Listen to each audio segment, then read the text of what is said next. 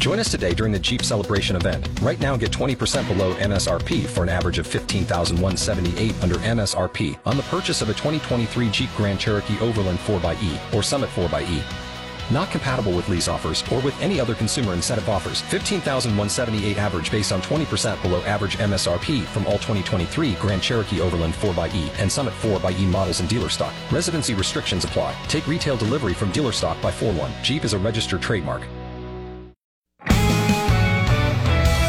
Good morning. It's 7:03. I'm Dale Johnson. 36 degrees right now. The high in Lincoln today 60.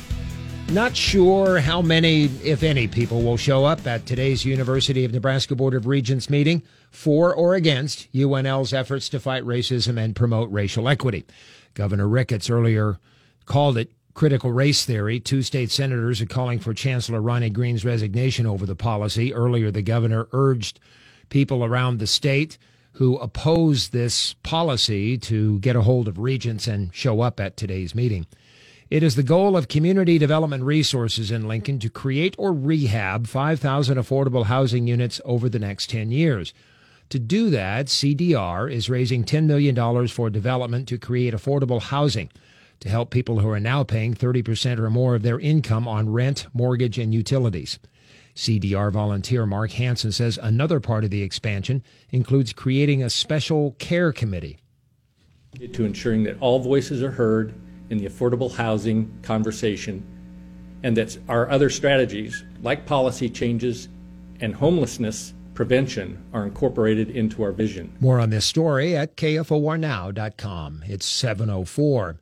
Another death of a person with COVID, a woman in her 60s who wasn't vaccinated, also reported Thursday by local health officials. A staggering 231 new cases of COVID, the third highest daily case count reported this year. Hospitalizations remain high at 104 cases. University of Nebraska student athletes have posted the highest graduation rate in school history at 95%. 13 programs achieved a perfect 100% graduation success rate, including baseball, men's basketball, women's basketball, and volleyball. The Nebraska Attorney General's office has launched the Consumer Affairs Response Team to address the growing need for an improved dis, uh, an improved dispute resolution process between consumers and businesses. Nebraska is getting more than $63 million from the federal government to upgrade water systems and improve water quality. The Environmental Protection Agency announced the new funding Thursday as part of $7.5 billion in new funding sent through the country.